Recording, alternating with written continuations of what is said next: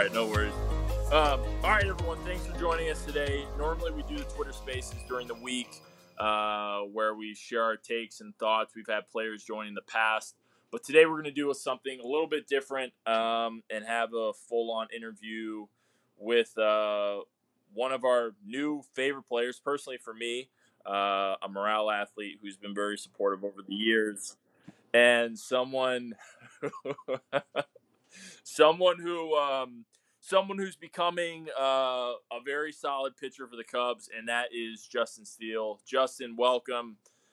I want to put this forward for everyone uh, who was not privy to this information. We recorded a podcast a couple weeks ago. It did not record, so this is our second try at it. So, Justin, thank you for being here. We appreciate the time and the effort to make this work for a, for a second time.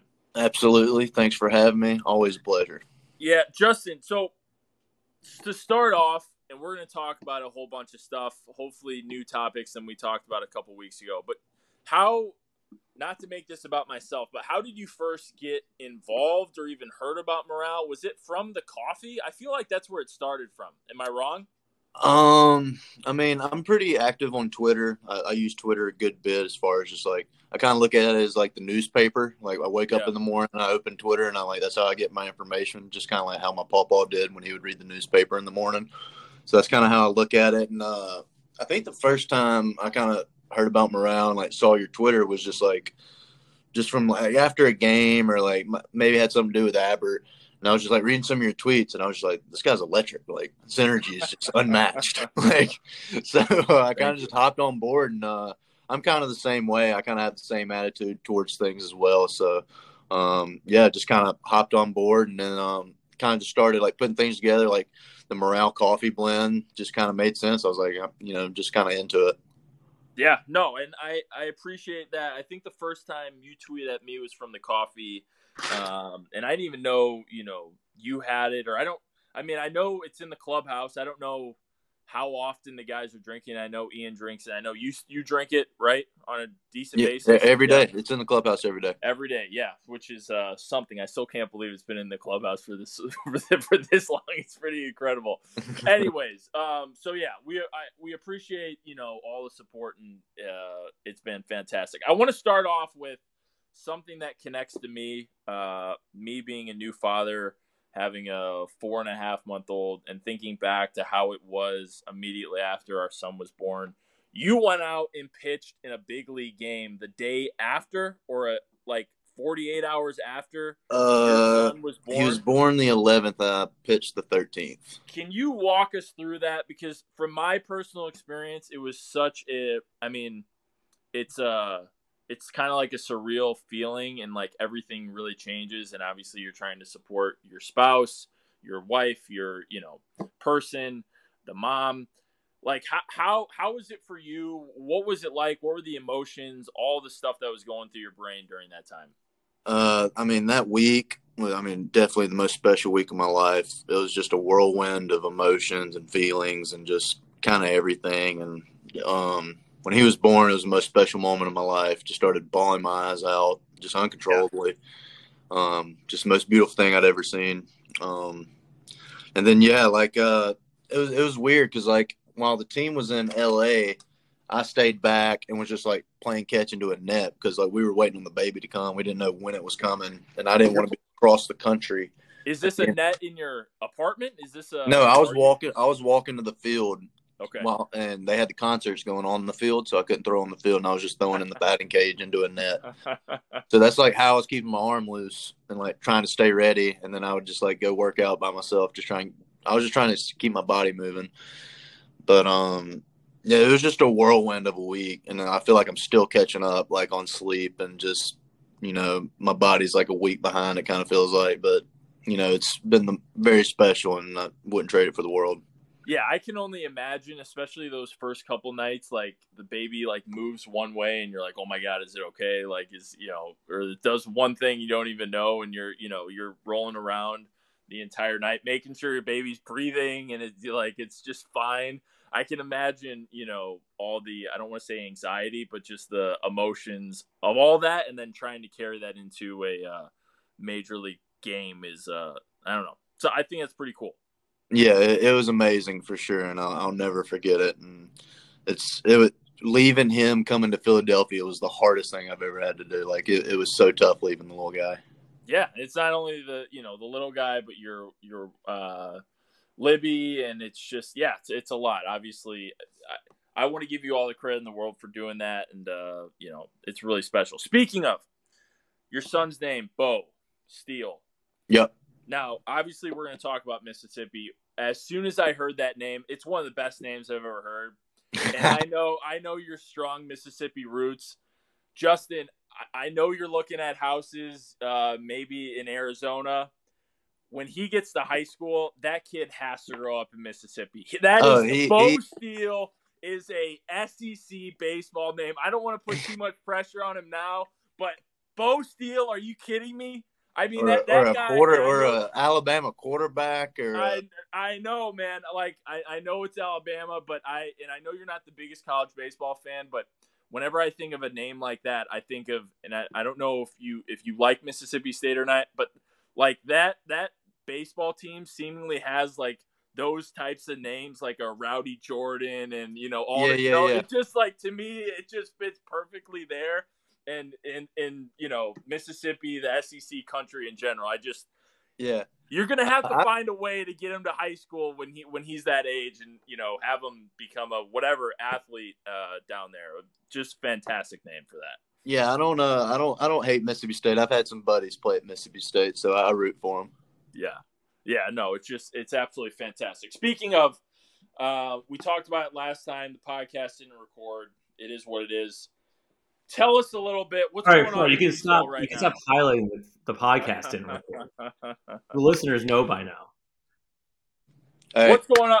First What's fight. On first two right rounds. First two rounds of the first fight. We're looking good, boys. Just want to. We're, we're looking good.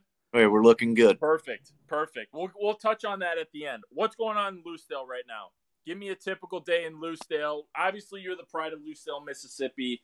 You're the you know you're the geez, I you know I'd say it's you're Saturday.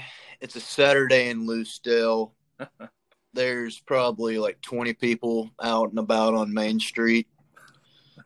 Um, shops are open. You know, the the one or two boutiques. You know, they the the mothers run. They're they're open, ready for business. People are going to Walmart getting their groceries. Um, Probably a Saturday practice from my uh, coach Davis, if I had to guess. He's he's a big uh, come in on Saturday, and he okay. like make, he, he would like make us work on the field, fix the mound, redo the wall, like just Saturday work days, and then we would have practice. So if I had to guess, the high school team's probably at the field, fixing the field up, getting it ready for their season. Now, did you end up? Did uh, it's been on Netflix the last couple years? Did you ever end up watching uh, Last Chance U? Yeah, so East Mississippi's not too terrible. It's like a two and a half, three hour ride. And, uh, I know, I know yeah, I know a lot of people that went to school there, and I mean that's kind of like how where I'm from is. Like it's just in the middle of nowhere. Scooba Tech. Yeah, no, Scooba. No, nothing's really going on, and and the reason why I bring that up is because I think a lot of Cubs fans, and we talked about it last time, I think a lot of Cubs fans can relate to you because you come from a smaller town. You're you didn't grow up in Florida or California in these, you know, big cities, and you you kind of bring that attitude. And then as you know, there are Cubs fans all across the country. How do, you feel that type of connection with with some of the Cubs fans? Maybe they come up to you at Wrigley and you know say you know they appreciate what you're doing like do you feel that type of connection as you've been pitching for the cubs the last couple of years coming from a small town like you did? For sure. I think coming from a small town makes me very personable and just kind of makes me relate to the everyday kind of like common person. Um like grew up on farms baling hay around cows cattle just farm stuff fishing just you know outside and uh, it's just kind of how I grew up. And um, just I'm a, I'm a normal person, so it's very easy for like anybody to come up to me and talk to me about anything. So I, I would say that kind of definitely plays a role in that. Yeah, I, I, I think normally if you, you see a big athlete or you know regardless of where they are in their career, like in today's like social media era, like there's this uh while it does bring fans into like learning more about the athlete, it's kind of like those athletes are like perched up on a pedestal, if you will. And I feel like you're such a personable guy. I've note Adam and I have noticed that a lot. Like you just seem like you're every other guy like you went to high school with that was a good athlete and you're just kind of up for whatever. I know, you know, you're locked in on the UFC right now. That's why we're trying to get this interview done because you got your big parlay that's happening. Um, but I think I think a lot of I think that kind of, of, that kind of proves the point though. Like I'm just an yeah, average everyday guy. Regular I love sports. I love watching your... football. I love watching football just like everybody else. I, yeah. I, think that I think that's a plays a huge role. I'm just you know I'm have the same common interest as most everybody else, so it's yeah. easy to talk to. Yeah, you don't you don't get that a lot. You, you really don't get that a lot. To get to the uh to get to the baseball, we have to bring it up. Do you regret throwing that fastball last night on the first pitch? The yes, streak is over. Whoever whoever tweeted it, it's on them. I'm not taking responsibility for that fastball. Um, hats off to Schwarber for hitting it. Uh, Schwarber's a good dude, funny guy. Um, yeah, but not taking credit for it. It was That's, almost what whoever tweeted it. Whoever tweeted it, I saw it before the game. I saw it and I was like, I'm pissed. I just read that. Was it was like, almost what 800 four seamers, right? Yeah. 800 four seamers, and you throw it up and in. Honestly, I don't know what his heat maps are, but I don't know if like he it wasn't up and in very well. It, it, wasn't a bad pitch. Like no. it wasn't like right down the middle. 800 four seamers, and as soon as I saw it, I was like, God, I because I knew you probably saw the tweet. You had to have been thinking to yourself, "Are you kidding me?" As soon as the game was over, I wanted to go tweet him and be like, "This is on you." yeah, exactly. It shouldn't count on the ERA. Last night should have been a, a scoreless five innings. That, that yeah. that's kind of bogus if we're being honest.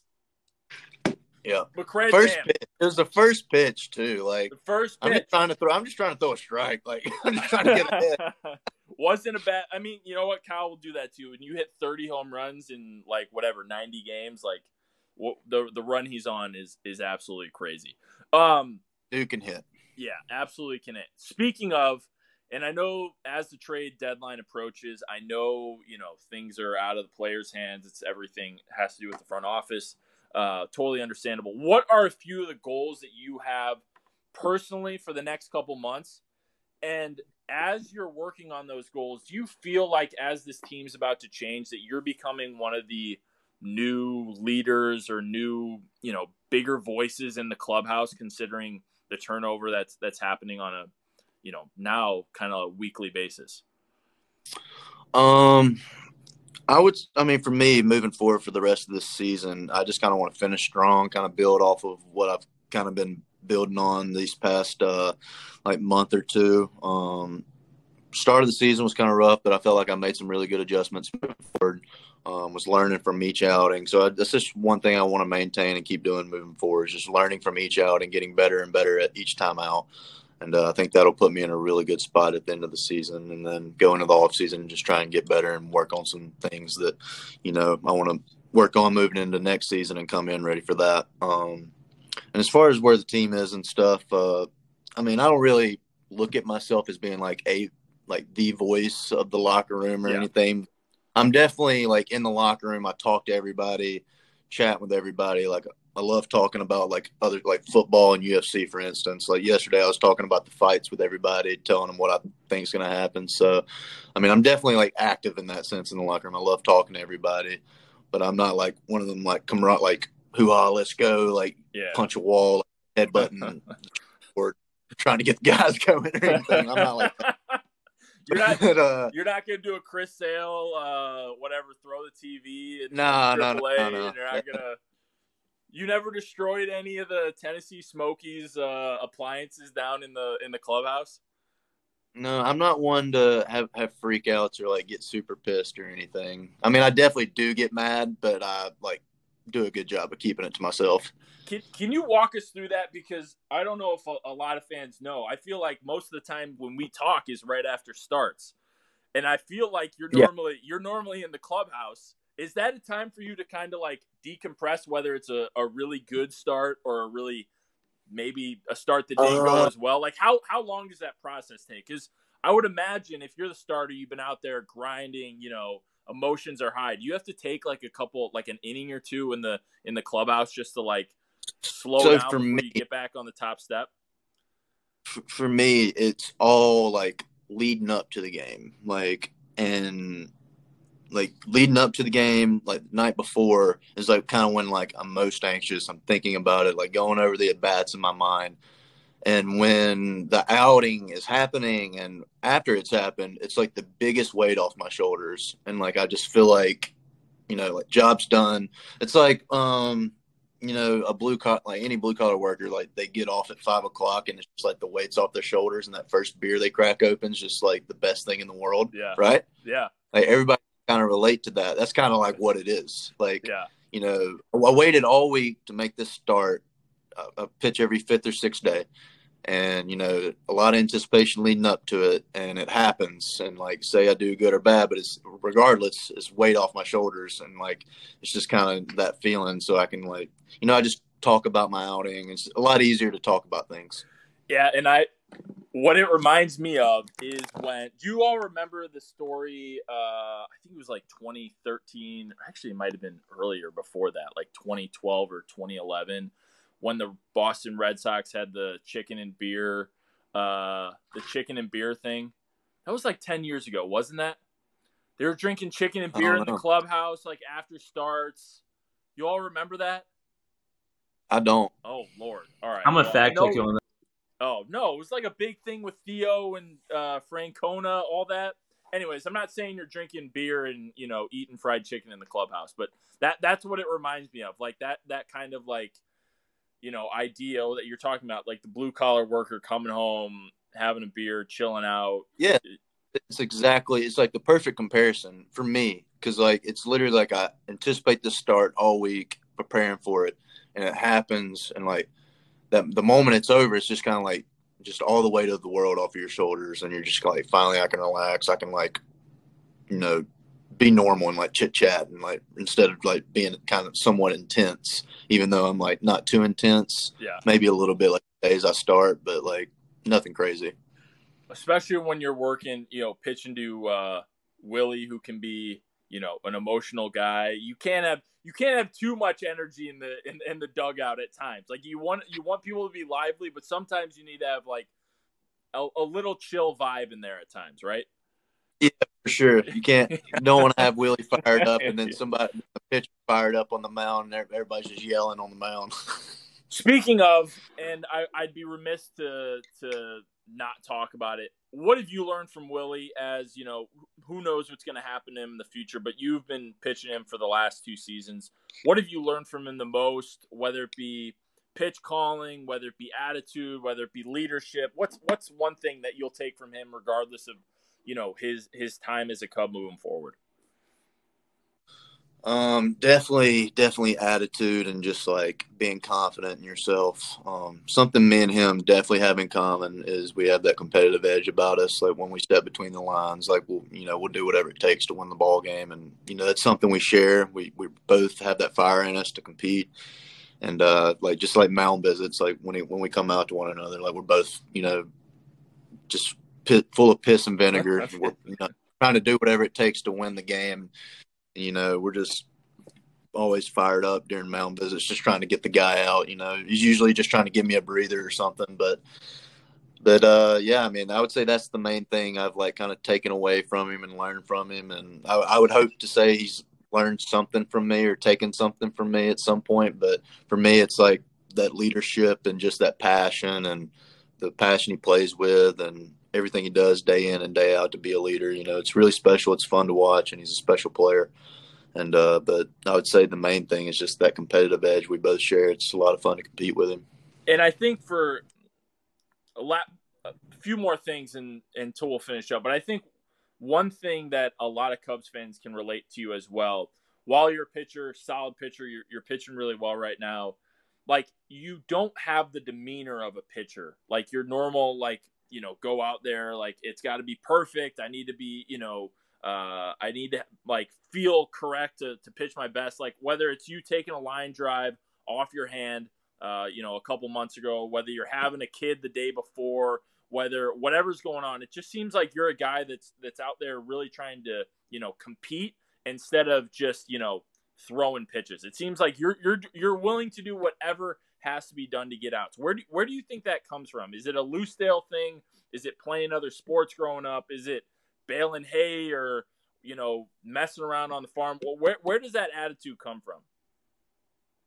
Uh, I mean, just I mean, I, I guess it does just have something to do with like how I grew up, how I was raised, just that uh never quit attitude. Um, you know, no matter what you got that day, just go out there and get outs with it. You know, um, that's that's what the greats do. You know, and that's just kind of how I was raised. Um, didn't matter.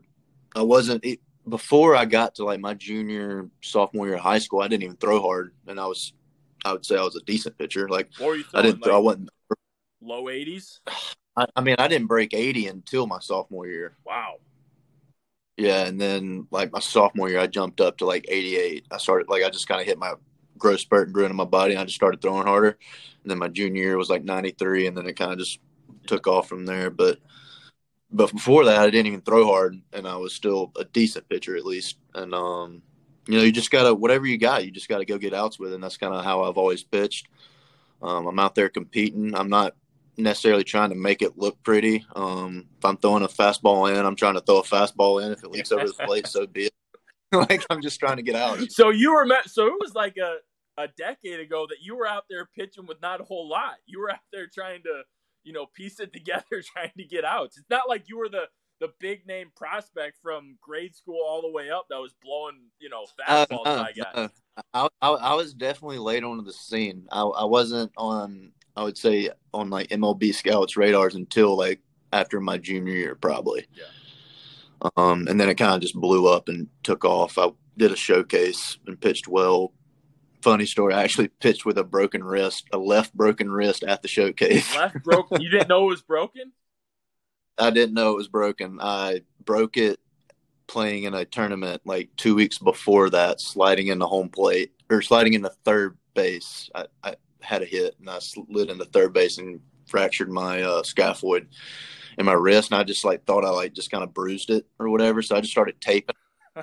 and uh, anyway, two weeks later, I start pitching in the showcase. First inning, I'm like full of adrenaline because I'm pitching in front of MLB scouts. I'm like 90, 93. I'm like six foot, probably 170. And I'm just slinging it. And then the next inning, my wrist is killing me. I'm like 85, 86. this is what I'm and talking I, about. This is exactly what I'm talking about. It's it's that type of stuff. You don't see that every single day. I, you're around pitchers a lot, and I'm not calling out pitchers specifically, but you know there are some pitchers out there. If if they have if their hamstrings a little sore, if they're if there's anything wrong, they're not taking the ball. But you're one of those guys that do. you know you know that after playing baseball for for as long as you have, you've seen that before. For sure, for sure. Absolutely. Um and as you got better, we'll finish on this and then one more question. As you got better, you obviously were collecting more firewood. I know it's something that we've talked about before. Can you fill us in uh, in terms of the importance of firewood? Where does that come from? How much firewood are you trying to collect each start? I know it's something you've ta- we've talked about in the past. Um, and and what would you like to do with that firewood? You know, at the end of the season. For me, um, I would say right behind like punching a guy out breaking his bat is like one of the better feelings you can have as a pitcher is breaking someone's bat, especially like if you break their bat twice in a game, like you're just you're beating them. You know, like yeah. your, your fastball or whatever, beating them, and you know it's just a good feeling to have. It's just I'd say it's right behind punching them out. And um, something I want to do, or I think we should make it a thing across baseball, is when a pitcher breaks a bat, I think he should get the bat. Keep the bat. And something I want to do is all the broken bats I have, like make a table.